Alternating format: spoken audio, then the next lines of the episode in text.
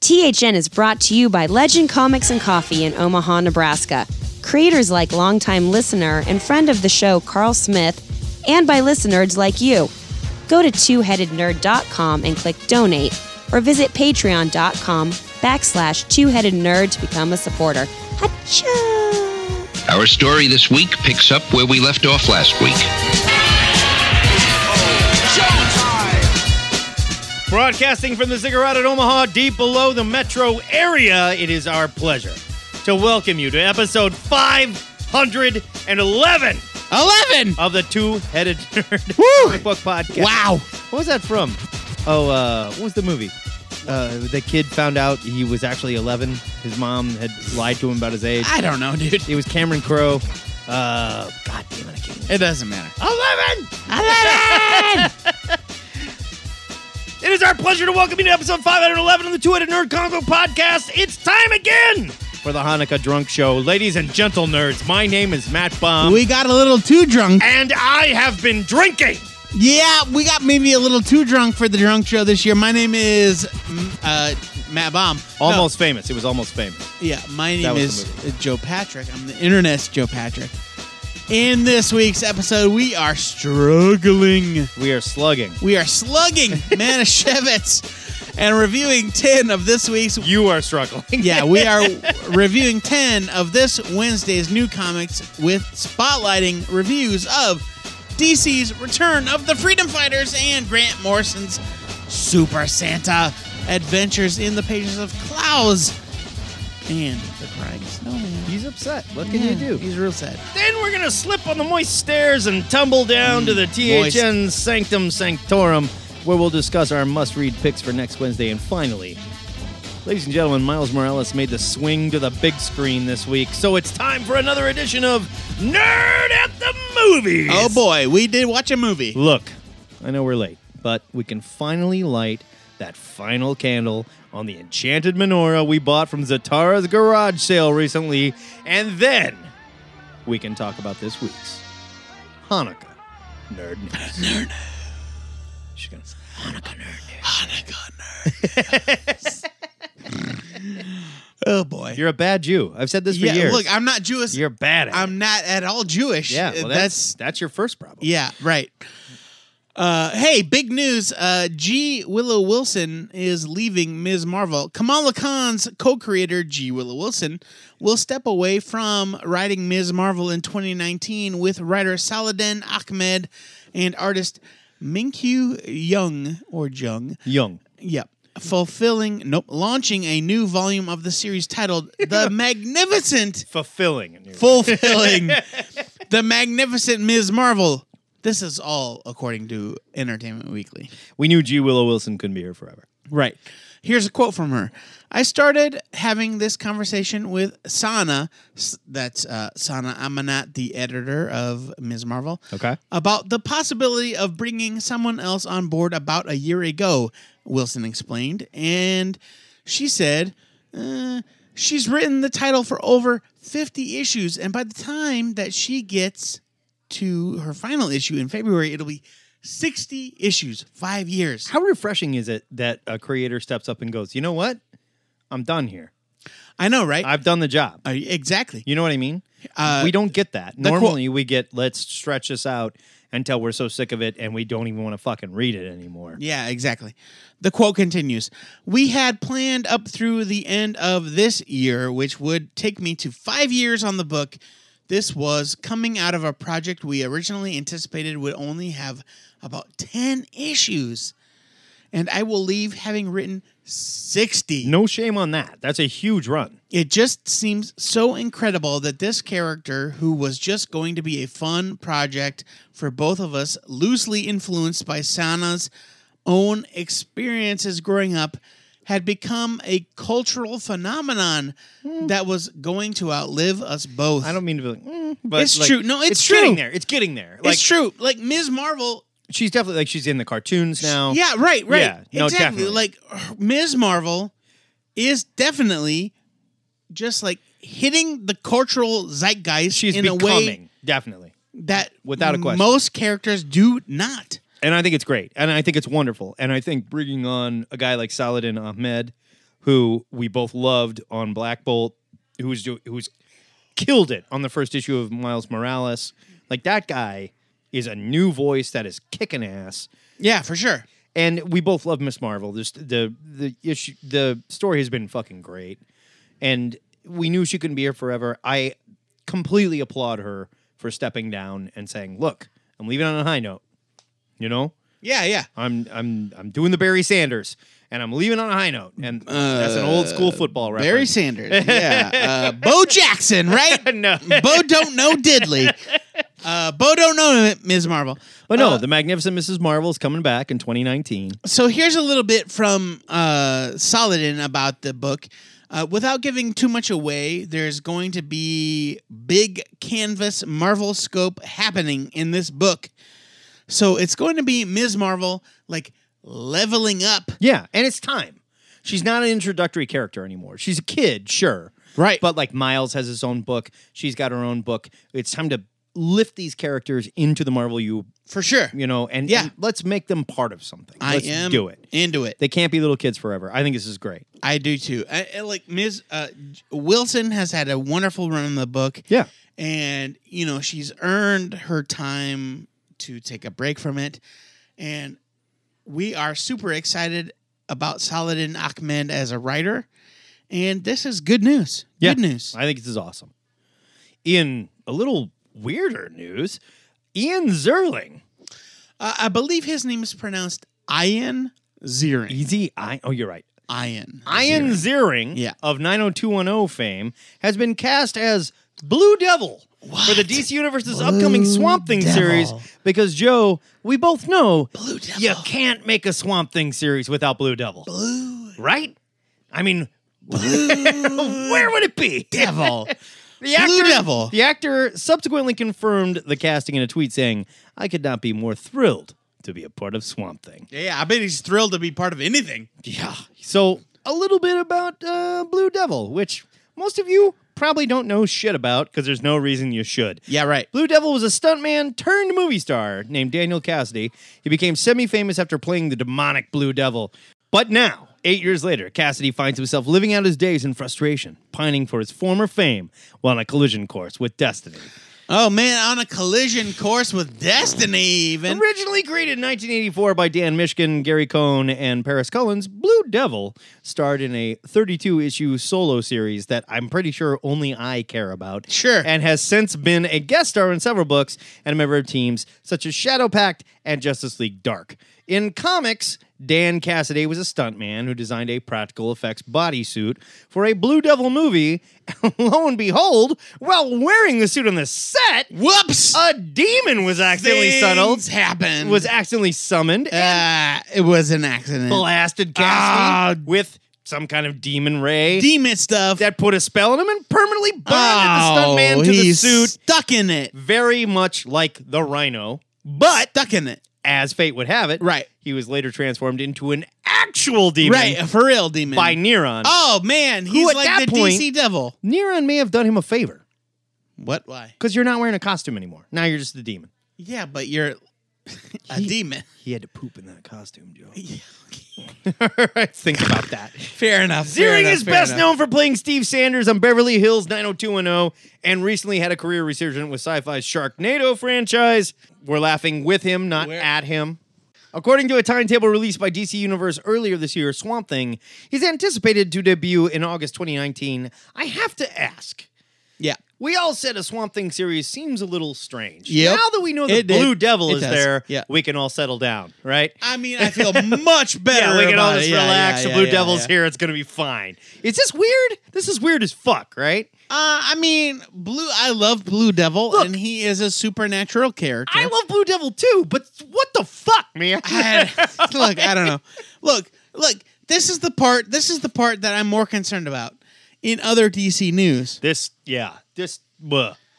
Joel McHale from Community. who we both admittedly love, yes, without a doubt. yeah, for I'd real. vote for him for president at this Uh, point. yeah, sure, okay. Joel McHale has been cast as Starman. But not that Starman. Starman. Not that Starman. Starman. Not that Starman. Starman. In the DC Universe Stargirl live action series, uh, again, this is according to Variety, Mikhail will reportedly play Sylvester Pemberton, who in the comic books was called the Star Spangled Kid Not Starman. and later Skyman. Not Starman. Again, two times, not Starman. yes. uh, actually, he actually turned down the role of becoming Starman in the comics. The Hollywood Trade re- uh, describes McHale as the Golden Age Starman, which, boy, is it baffling. yes, because he's not the Golden Age Uh, Starman. Sylvester Pemberton. Some Sylvester Pemberton, Star Spangled Kid. Okay. Uh, here's a quote, uh, a description of the character from whomever, I, I guess DC. A courageous and confident superhero, Starman is a member of the Justice Society of America. He wields a mysterious anti gravity weapon called the Cosmic Staff and has a longtime sidekick named Stripesy. No, he does not. Oh. No, he doesn't. who is better known as Courtney Whitmore's stepfather, Come on. Pat Dugan. Why? Why? Why have we chosen to fuck this up? Why have Yeah. we chosen to mix All right, all this right. up? In the comic books, Stargirl was mentored by another Starman, Jack Knight, who listeners to this show will know is one of my favorite comic books, uh, favorite comic book Yeah, characters one of Matt all Baum's time. too. He's got Yes. the tattoos to fucking prove it. It's true. It's true. However, she did have a connection to Pemberton. yes, they were related. When she first became a superhero, she called herself the Star Spangled Kid, which is in tribute to Pemberton's Okay, original okay. identity. Here's my question. Yeah. Why do we fuck with this? Why fuck with this? I don't know. I don't know. doesn't make any sense. So, okay, in the comic like, why books, not just say like, no, it's not that guy. It's the other guy. Why fuck with this? Sylvester Pemberton was the Star Spangled Kid, the original Star Spangled Kid.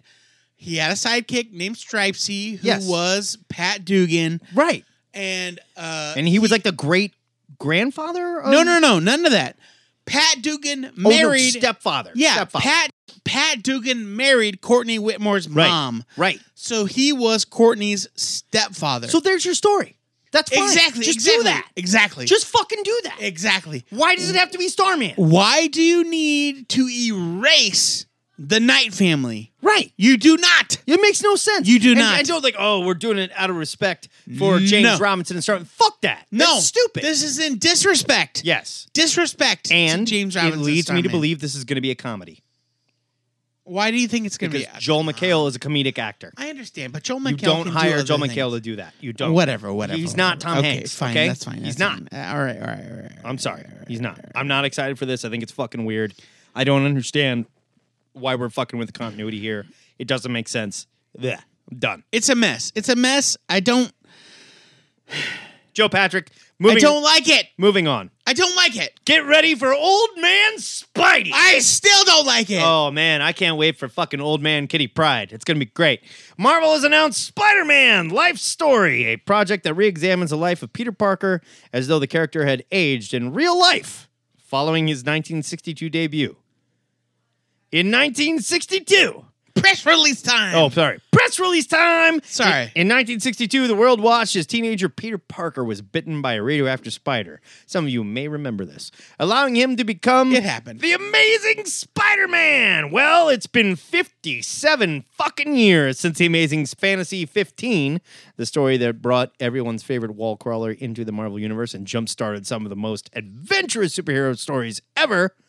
But what if Spider Man had aged at the same rate as our world? What? So Chip Zdarsky, who we both like, is going to be writing this, and artist Mark Bagley, who I like sometimes, Yeah. and other times I say, God, Mark Bagley, please stop drawing this. He's Mark. Ba- it's yeah, going to yeah, be no. working He's on Mark it. Bagley. They're doing a tale encompassing the entire history of Spider-Man from beginning to end, set against the key events of each decade. As the series kicks off in March, the year is 1966, and Peter Parker must determine where his power and responsibility truly lies as the nation becomes embroiled in the Vietnam War. Dun dun dun. Thank you, darling.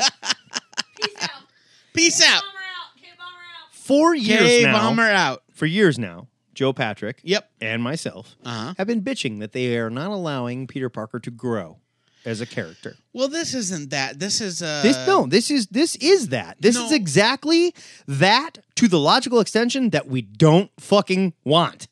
No. I don't want this. This is just like a what if. I get it.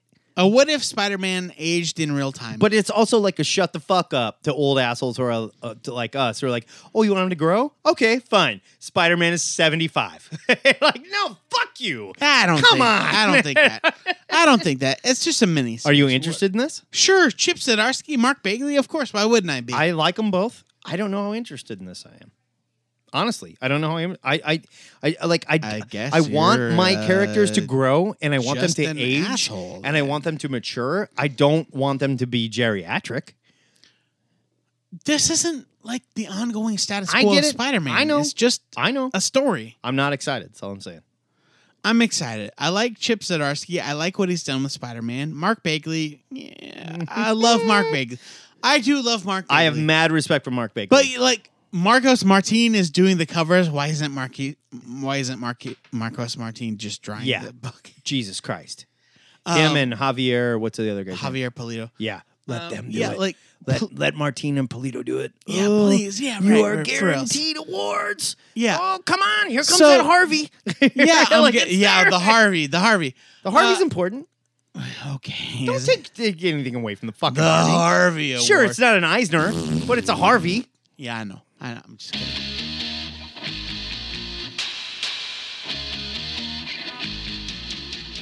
That is your nerd news for the week, but I guarantee we missed plenty of shit while pissing off the Harvey Award voters. So hit us up. Suck it, guys. on our Sorry. THN forums big news section, or better yet, tune in to Cover to Cover live every Saturday, where we broadcast from our Facebook page from 11:30 to 12:30 Central Standard Time. It's like sports talk for nerds, and you control the content, so it is up to you to call us at 402-819-4894, or if that number is too much for you to remember. And I get it. I have trouble after 402. You can click the call now button on our Facebook page. So it's easy. All right, just do it.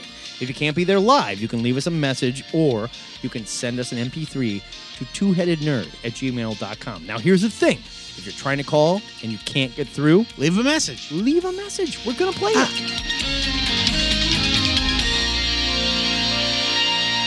It's review time in the ziggurat, and this week we're opening the last of our Hanukkah gifts. Matt, tear yours open and tell these nerds what you're reviewing this week. I'm so excited, but it's kind of ironic because I'm reviewing a comic book about Santa Claus. It's called Klaus and the Crying Snowman, the one shot from Boom. It's written by Grant Morrison with art by Dan Mora, and it's 48 pages for $7.99 again. Man. Here's your solicit. The best holiday tradition in comics returns in the next chapter of the epic Santa Saga by visionary Grant Morrison and Eisner Award nominated artist Dan Mora. Klaus has to help an absentee dad turned snowman make amends before melting away for good. It sounds completely cheeseball. I know you're shaking your heads. Stay with me here. And probably before he's defeated by a pantheon of Norse gods and their minions. All a day's work for Santa Claus. Grant Morrison's Super Santa stories have become a holiday tradition, and his latest entry in Klaus's saga might be his best. Here, Morrison runs wild with his insane Santa mythos, bringing in tales of aliens, cyclopean tree monsters, godlike versions of early Santa Claus prototypes, my favorite being the Yule Goat, and of course, under it all, a sweet holiday story about a man finding redemption through Santa's example. I liked the uh, communist Santa that rode around on a tractor. He was so cool. While completely nuts, there was an army of flying of sentient bagpipes in one scene. Morrison writes Klaus with real heart. He's a brawny badass with wolves pulling his sleigh, but Klaus has the heart of Superman, Captain America, and Santa all smashed together. Dan Mora is the perfect choice to bring the bizarre world of Klaus to life with his Art Adams like detail and his amazing coloring. Mora comes from an old school superhero comics, and the guy knows how to do a splash page. Man, his paneling and his character designs are just as nuts as Morrison's sprawling story, but the two manage to tell a complete and cohesive plot in 48 pages that a lot of creators can't do in even a six issue miniseries. This one has it all gods battling cyborgs, giant man goats, shirtless Father Frost, amazing art, and a feel good ending perfect for a holiday special issue. I loved it. Klaus and the Crying Snowman is an expensive read at $7.99, but it's worth a buy it. Yeah, I thought it was really good. I didn't read the last Klaus series. I read the first issue and just and didn't continue on past that. Um, but this, you know, I didn't have too much trouble keeping up. You know, the concept's pretty broad. He's like an archetypical Santa warrior. Yeah. And you you get the the broad strokes as you go. It's packed full of Morrison's goofy bonkers crap. Uh, but Dan Morris art is phenomenal. It's He's so good. phenomenal. Yeah, he's really, really talented. Yeah, I really enjoyed this. I'm giving it a buy it as well. Joe Patrick, tell us about the good fight. All right. My review is of Freedom Fighters number one from DC Comics. It's written by Robert Venditti, pencils by Eddie Barrows, inks by Eber Ferreira, colors by Adriano Lucas, and letters by Darren Bennett, who I apologize, I never mention again past this sentence. It's 32 pages for 3.99. You know, not for l- lack of appreciation or anything. He does a good Sure. job. Yeah, nice job on this one, Duran. Here's your solicit. Line up for this all new maxi series set on Earth X, where the Nazis won World War II. 20 years after invading and occupying America, Germany wiped out all metahuman resistance, including the original freedom fighters. Fast forward to the present day, and a new team of freedom fighters emerges to challenge the Nazi occupation once again. But if they're to have any chance of victory, they're going to need Uncle Sam, who disappeared after his original team was killed. The 12 part epic Death of a Nation storyline kicks off right here. Matt and I have talked at length about our general apathy for the freedom fighters. I thought I talked about my apathy and you liked him. Yeah, but you know, it, like they're okay, but they never really stick with me. Fair enough. And I think that part of that stems from the fact that the concept has been rebooted and forgotten, rebooted and forgotten over and over again. Oh, yeah. This series resets the team back to their original concept superhuman resistance fighters on an alternate Earth where the Nazis conquered the United States. Instead of following one group of freedom fighters, this issue introduces a whole new team after the originals were slaughtered 55 years earlier. We don't get a whole lot of character building for the new team just yet. Rather, Venditti spends his time fleshing out the status quo of this new world, giving us a glimpse of what life is like under this modern Nazi regime and establishes a mystery about the current Fuhrer, the son of Adolf Hitler. But they stop short of showing you who he is. Plus, we get plenty of tough talking, Nazi bashing dialogue like, damn you ratsy thugs, and you want one last slice of apple pie? Come and get it! That was stupid. It was awesome. Shut up. Eddie Barrows has always been a talented artist, but I feel like he's grown by leaps and bounds over the past couple years. He and Ferreira's art is heavily shaded, setting an intense mood to every scene. Barrows excels at both facial expressions and action scenes, so everything is visually interesting, regardless of what's on the page. The scene where the plastic men show up and dispatch the resistance is Yeah. legitimately terrifying. yeah, it was. And I love their accents. They're like, We have come to find you. Yeah, yes, exactly. Adriano Lucas's colors also have a big hand in setting each scene in the earlier pages of the book where the resistance is defeated and hope is lost. The cutter the colors are suitably dark, eh, but they're not muddled. And when the new freedom fighters arrive, there's a sudden vibrancy. Each member of the art team delivers incredible work here. Though we don't know too much about them just yet, this new version of the Freedom Fighters might be the one that actually gets me to care about the concept. And that's down to Robert Venditti's ex- excellent world building and the outstanding artistry of Barrows, Ferreira, and Lucas. I'm giving Freedom Fighters number one a huge buy it. I I really enjoyed this as well. I didn't expect to because, like you said, I've never really cared about the characters. I did feel like the beginning felt sort of just like it was a cold opening. We're like, all right, the freedom fighters, they're here. Here we go. We're going to get our friends. Oh shit, they're all dead. Yeah, I mean, they have to set the scene, right? Yeah, and it worked. And you're right. We didn't learn about about the new ones, but that's not what this was. It was the reintroduction of the idea. They're all new. They're all different. Uncle Sam's out there. The art was fantastic. I really enjoyed this. I'm giving it a buy it too. Excellent. So that is a double buy it for Freedom Fighters number one and for Klaus and the Crying Snowman number one. We'll post our written reviews over at twoheadednerd.com so Santa knows just how bad we've been this year. But we want to hear from you too, so call us, email us, tweet at us, Facebook us, whatever works for you, but we need to know what you thought of this week's comics. Now, every good Jew knows that on the eighth night of Hanukkah, Hanukkah Harry visits every good Jewish household with presents, and he just so happens to leave us eight more of this week's comics. Joey, let's tear into the rest of our Hanukkah gifts and review these little Hanukkah miracles during the ludicrous speed round! Ludicrous speed! Go! Extermination number five from Marvel! Speaking of ending events, which totally would have made sense if you had posted these in the order that I wrote them. Okay.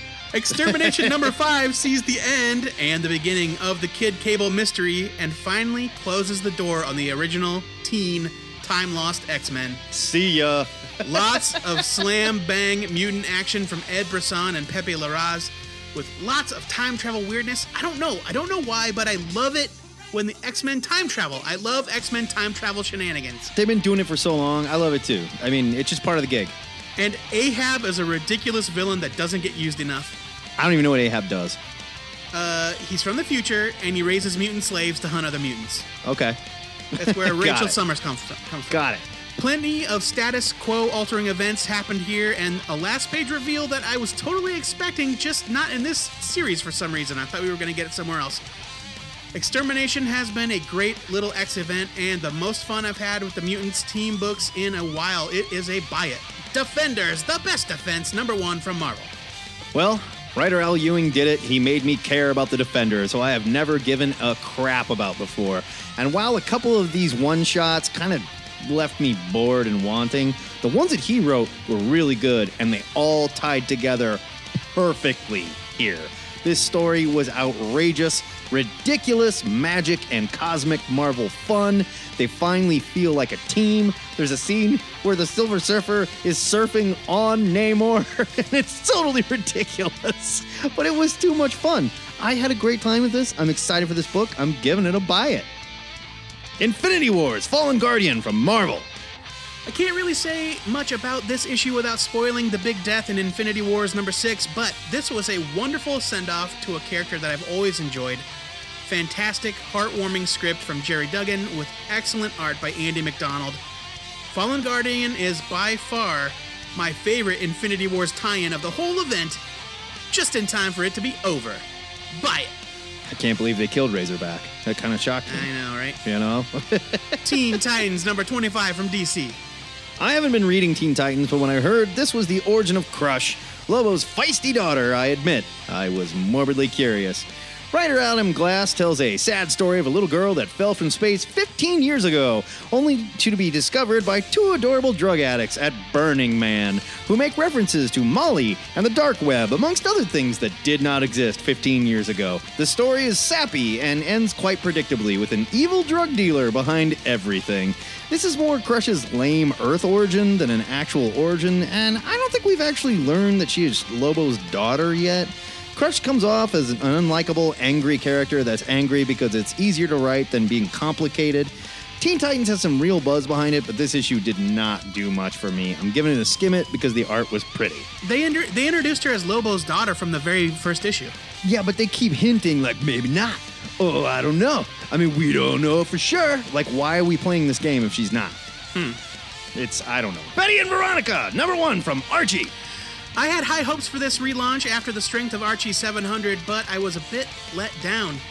Jamie L. Rotante's script is dull, splitting its time between explaining things that happened off panel and putting Betty, Betty and Veronica in predictable situations. Like they always want to eat hamburgers, right? They're just hungry Yeah, for just, like, hamburgers. hamburgers nonstop. yeah. I don't know who was responsible for what, but the art by Sandra Lands and Kelly Fitzpatrick is stiff and lifeless. It's not that it's especially bad, but it's completely forgettable when compared to the fun and mystery that Archie 700 delivered. Betty and Veronica, number one, gets a leave it from me. I thought it was funny how they kept doing that. Like, I'll gladly pay you Tuesday for a hamburger today. That's- Like, yeah, that that's a was different- great. different I comic. Like that. Yeah. Livewire, number one from Valiant. After the events of Harbinger's War 2, Psyots are widely considered public enemy number one. See what I did there? But that won't stop Livewire from putting the gang back together and fighting the good fight. AKA Amanda, Livewire has massive technopathic abilities that give her godlike powers, but she's dealing with the repercussions of her actions as innocent civilians were killed while she was rescuing her Psyot buddies. Vida Ayala and artist Raul Allen and Patricia Martin present another very real world superpower story that's steeped in Valiant continuity, so much so that it is not a great jumping on point. If you want to get on board here, start with the fantastic Harbinger Wars number two, and then you can roll into Livewire. Now, Normally, I would downgrade my review score for a first issue that isn't very new reader friendly, but that seems to be business as usual at Valiant. They are building a universe here. Yeah, yep. Livewire number one gets a buy it. Aquaman 43 from DC. In the wake of Drowned Earth, an amnesiac Arthur washes ashore on a remote island and ends up being cared for a young woman named Kale. Kale? It's, Kyle. it's spelled it's spelled C A I L L E, but I don't know how to pronounce that any other I'm way saying than Cali. I'm saying Kale. Cali. The solicit said Callie, but the script said Kale. Okay. And as a lifetime of horror movies has taught us, there's something strange going on in this island village. So, Kelly Sue DeConnick's long awaited run on Aquaman is here, and I have to admit, it took me a while to get into it. Arthur is stuck on a remote island with amnesia, completely unaware of his life before being rescued from the drink, and there wasn't much more to it than that at first. But once the Conic started dropping hints about the nature of the island and its inhabitants, I started to get a lot more curious about what was going on. Did the villagers steal Arthur's memories to convince him to be their champion? I'm at this point I'm not sure they may have. Robson Rocha's art is phenomenal. It's got a very thin line, ethereal, almost Charles Vess style quality to it. Very fitting for this modern fable. It took a few pages, but I should have trusted Kelly Sue. I'm definitely on board for Aquaman's new journey. It's a buy it. I gotta I gotta read it. I've you piqued my interest. I gotta read it. Like it. Hardcore number one from Image. Writer Andy Diggle returns from exile, seemingly, to give us this story of a secret government program that allows agents to possess the body of other people through a chip fired from a sniper rifle. This makes them able to infiltrate and assassinate terrorists and criminals like never before. But a spurned creator of the program wants revenge and gives the story a nice little twist. Think 24 meets the Bourne franchise with a little more future tech. Alessandro Vitti's scratchy art fills the book with violent action and spastic paneling. This felt like a great TV pitch for an updated version of the Human Target. Hardcore number one with Gets Up Buy It. Ping, spang, patoo, fatang, ping, toink. That is your ludicrous speed round and ping, spang, patoo, fatang, ping, toink is the sound of Aquaman deflecting bullets with his spinning five dent. It's got five little stabbers, not three. Trident is three, five dent is five. As seen in the pages of Aquaman Jabberjaw, the special, this onomatopoeia of the week was submitted by Covert Nerd via the THN forums. If you want to submit an onomatopoeia of the week, you can impale it on the end of your five dent and throw it at our faces, or just send it to any of our social media and shoot us an email at two-headednerd at gmail.com. Normally, we go to the THN Sanctum Sanctorum to get really messed up. Oh But yeah, boo. It's the holidays, and the party's already started. Now, Joe, I didn't plan on being this drunk before we summoned Krampus. Yeah, me as neither. Our secret weapon to win the war on Christmas. But uh, hey, why, watch these steps, buddy. They get a little fuck. Oh, oh, damn it! Ah, Okay, okay, I'm hurt bad. Yeah, yeah, Uh, we yeah, we share a body, so I am hurt bad too. Okay. All right, scratch Krampus. We're gonna take a short Yeah. rest. We're gonna roll some d6s to get some hit No. points back after that tumble. Joe, My hit points. ooh, I'll roll first, Yeah, okay. and uh, Mm, you tell these nerds about your must-read pick for next week. some bitch. Ah. All right, I guess. Acting. My pick for next week is X Force number one Sounds from like you're crying. Marvel. I am in bad shape. It's from Ed Brisson, the writer, with art by Dylan Burnett. It's 32 pages for $3.99. Here is your solicit. Cable is dead! And now the original X Force team of Domino, Cannonball, Shatterstar, Boom Boom, and Warpath must hunt down the murderer of their former leader. Okay, quick timeout. Was Boom Boom a member of this team? Yes, She was? yes. Why don't I remember this? I don't know. The mutant militia are hot for blood when their target is the time traveling younger version of their fallen mentor. Is Teen Cable, we're calling there it. teen cable, kid cable? We're calling it kid cable. Uh, sorry. Is there a line they absolutely cannot cross? And what does Deathlock have to do with all of it? They bought it. They bought it. There's a Deathlock. Yeah, they paid for it. Uh, That's all he has to do with it. So Ed Brisson, I- writer of I Extermination, fucking loved when and Deathlock joined Old that team, Man by the way. Logan. Art from Dylan Burnett, who drew Cosmic Ghost Rider. Here comes an all new high octane mutant adventure. A reckoning will come. Totally in. Completely in. Ah! Me too. This sounds like fun as hell. I, I know. love this team. I love Cannonball on a team. I love Warpath. I, love am Warpath. so happy to have Warpath back. I That- do love Warp. I love that character. yeah, for sure. Um, I don't remember Boom Boom on the original X Force. She was not there. Uh, maybe not. She Ah, It was doesn't- not there. It doesn't matter. I like Boom Boom. yeah, right. I'm just saying she wasn't there. it doesn't matter. I know. I'm just saying. Okay. There's rules. What's your pick? My pick for next week is Dr. Spectre with a K from Dynamite. Regina Spector. Written by Mark Wade with art by Neil Edwards. It's 32 pages for $3.99. Here is your solicit. TV legend, Wall Street Wolf, Internet mogul, tabloid bad boy, master metaphysicist, spiritualist, monster hunter, Dr. Adam Spector is all of these things and less. For 15 years, Spector has traveled the globe to smoke out and defeat werewolves, vampires, ghosts, and everything else that goes bump in the night. Yet, his success has brought him no peace. Some part of him is missing something he needs but can't name. But he's about to find out what's missing in an unlikely place. Unlock another piece of the Gold Key universe. Courtesy of Mark Wade, who wrote Daredevil and Indestructible. Yeah, yeah. And Neil Edwards. Okay, here's the thing I love these Gold Key heroes. I have no reason why I love them. I truly don't even No. know. I don't. Other than those old like covers, the old gold key covers of like Doctor Solder and Doctor Spectre. and Yeah, shit right, right, That right, looked so right. cool. Yeah, yeah, the stories were terrible. Right. I never loved them, but I want them to be great. And if Mark Sure. Wade is doing this, I trust Mark Wade. I And do too. This sounds Yeah. fucking awesome. Yep. I'm in. All right. The THN trade of the week goes to Witch Hammer. It's an original graphic novel from Aftershock Comics written by Colin Bunn with art by Dalibor Talijic. They can't call it Hammer the Witches because Led Zeppelin wouldn't let them. Hammer those witches. Uh, okay, here's the part that I'm not really on board with. It's 64 pages for 19.99. Yeah. Here's your solicit. Witch. The word conjures images of hags in black robes and crooked hats, standing over cauldrons of bubbling brew. But witches are among us, and we do not realize it. They are our friends and neighbors. They are our family members. They are our idols. Son of a bitch. And someone is murdering them. A killer is stalking witches, hunting them down mercilessly.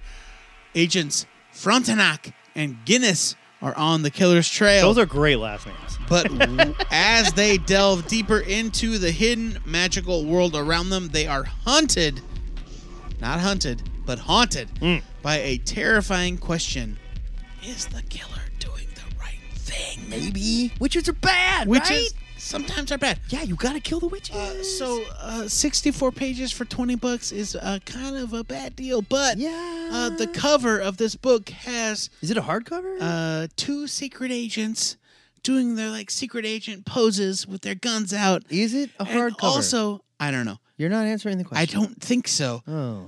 but also like a giant minotaur man, a giant minotaur man doing like a Charlie's Angels spy pose, So like a Minotaur is their partner? kind of. And I was like, oh, that's Yeah, I might pay twenty bucks for that. pretty cool. I fucking love Minotaurs. it's super cool. I love Minotaurs. Yeah, dude. Uh, You know Col- what? My favorite thing about Minotaurs What? when they're not bad guys, Yeah, for sure. because most times Minotaurs are the bad guys. Yeah, definitely. Minotaurs as, as when they're good. guys. Remember that Minotaur that cooked fucking dinner for Wonder Woman? Yeah, right. I love yeah, that shit. Like the guy that the- I the- fucking love. He's the a Mino- vegetarian. The Minotaur that was like the butler of Yeah, yeah, yeah. It Wonder was- Woman's no, embassy he was or her whatever. chef. He was her chef. Yeah, yeah, yeah, yeah. No, Greg I'm- Recco wrote that shit, and he was vegan. Uh-huh. Yeah. he was so sweet. Uh, I just love it. I don't know. I don't know if it's going to be any the story good. sounds great. The I don't story know if sounds it's great. worth the money, but I do love a Minotaur secret agent. And uh, you know, the week that's coming up is super uh, skimpy, so we had to Very pick something. slim, my There you go. dudes. Very slim. So there you have our picks for Wednesday, December 26th. But we want to know what you nerds are reading too. Shoot us some leftover Xmas cheer, or shoot us some leftover Xmas cheer at any of our social networking platforms. But don't forget to make sure all your picks are added to your pull file. It's like a little post Christmas miracle that you can do for your local comic book store. It's the least you can do. How can this be? Um, Does your com- local comic book store know it's Christmas time at all? I mean, really? do they know it's Christmas time at all?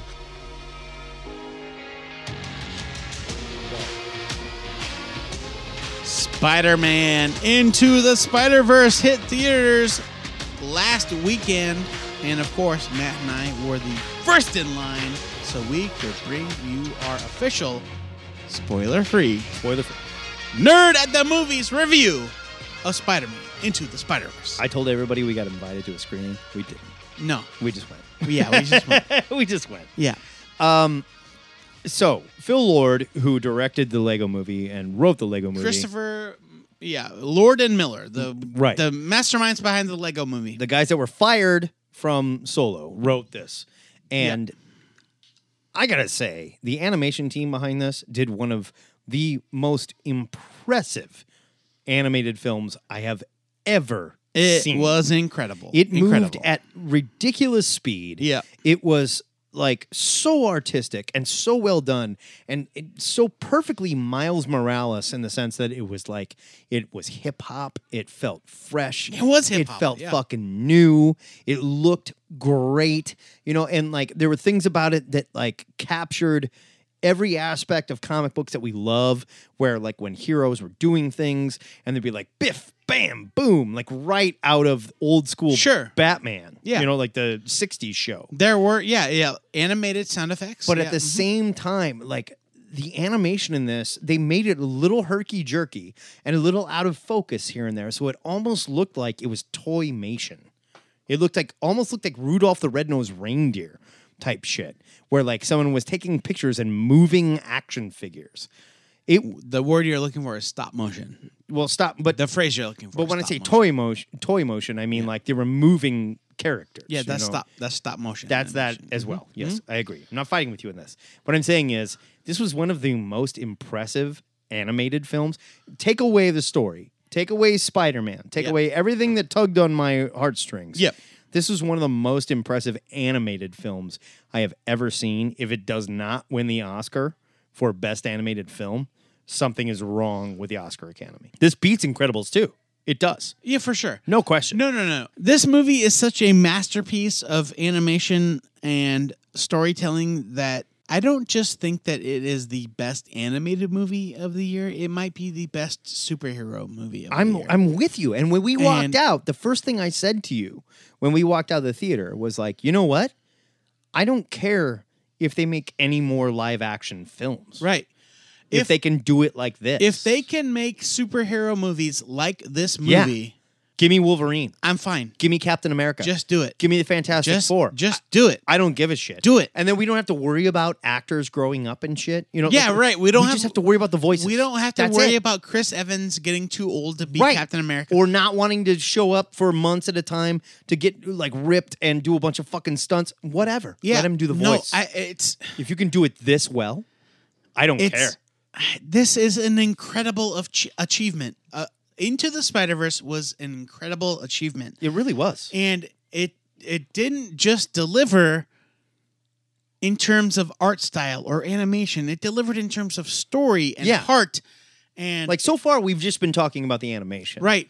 Like it was such a heartwarming film and it was Miles Morales' film from start to finish. One hundred percent.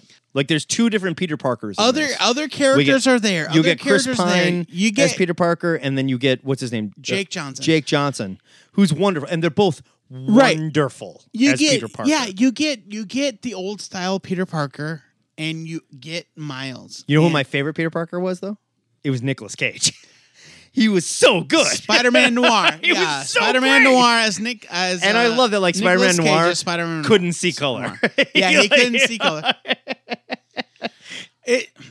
This was such a great achievement, a great achievement It really in was. filmmaking, not just in animation, and it elevated the genre of the comic book movie in such a way that like live action movies are going to have to catch up. Totally. I mean, like, if you think about the way there's been massive, amazing stunt work in all these live action Marvel movies that we love, and it's been incredible. But just the scenes, the animated scenes of Miles Morales, like, learning to Right. flip around yeah, yeah, yeah. and swing through the city and shit like that. Right. That was breathtaking. It was It was breathtaking. absolutely gorgeous. Yeah. And it like harkened back to everything that I love about the Spider Man video game that I've just been playing right. where you're not going to be able to do that in a film without CG.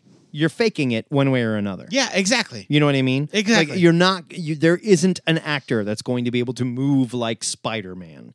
So let's get over it. l- At this point, I'm saying let's get over it.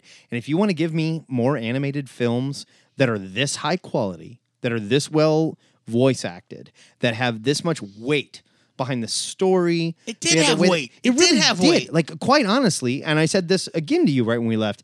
This is how they should have introduced Miles Morales. This is 100% how they should have done it.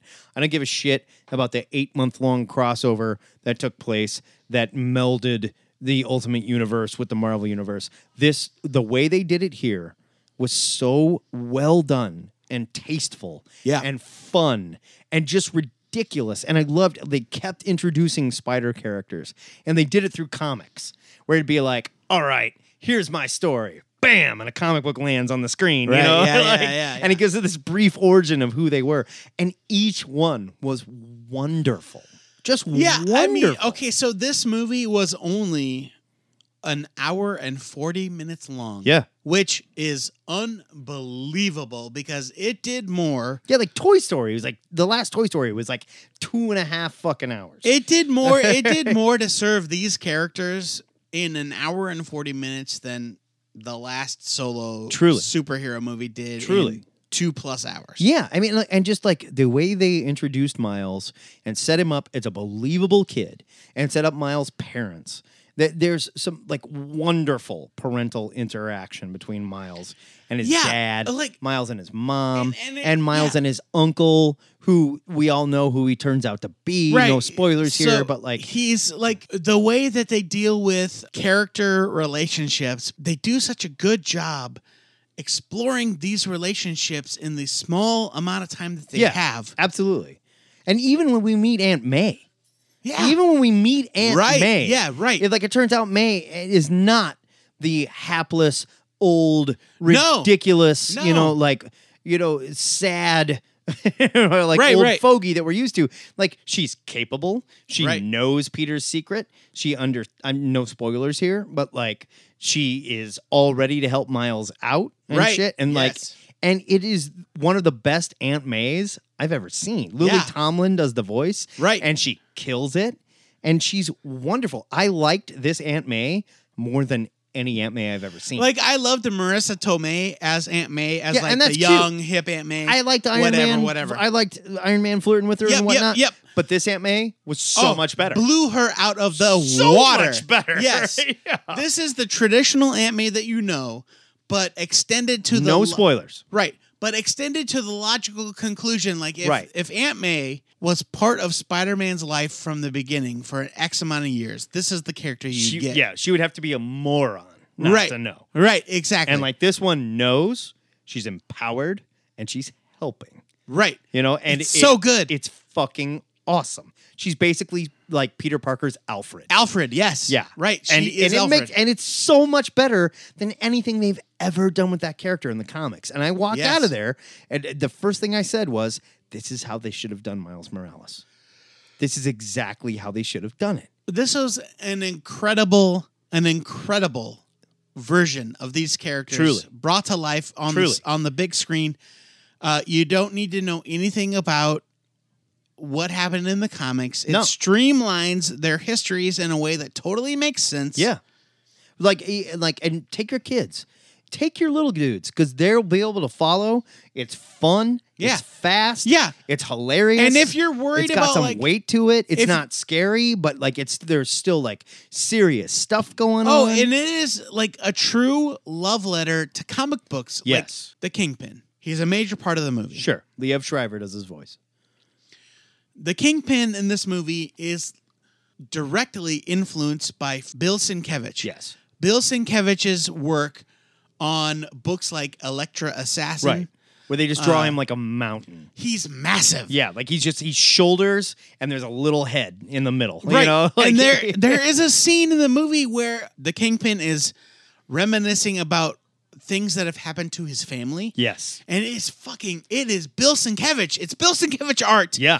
On the big screen. It's incredible. It is amazing. I- and they, they're not doing that for the kids. No, they're not. They're doing it for They're you doing and it me. for us. They're doing it for us Right. old assholes. They're So- gonna go and just be like, "Oh my god!" Like, this film is such a love letter to comic fans and also at the same time simultaneously it is a welcome invitation to new fans Yeah. saying hey spider-man is for you At the same time and simultaneously mean the same thing. i understand All right. um, and it's saying like hey look uh, one of the biggest messages in the movie is spider-man is all of us Right. spider-man can Right. be any of us Not just Peter Parker. right Like it's now it's not this just guy. white dudes it's Right. anybody It's all of us. and it's dealt with in such a great way And I'll tell you what: if you stay past the credits Oof. for the post-credit scene, boy doggy oh my god, Yeah. you will fall out of your seat screaming, laughing. It was dur- like. They went to the, and I'm not spoiling anything. They went to the nerdiest shit Yep. you could possibly find. You're right.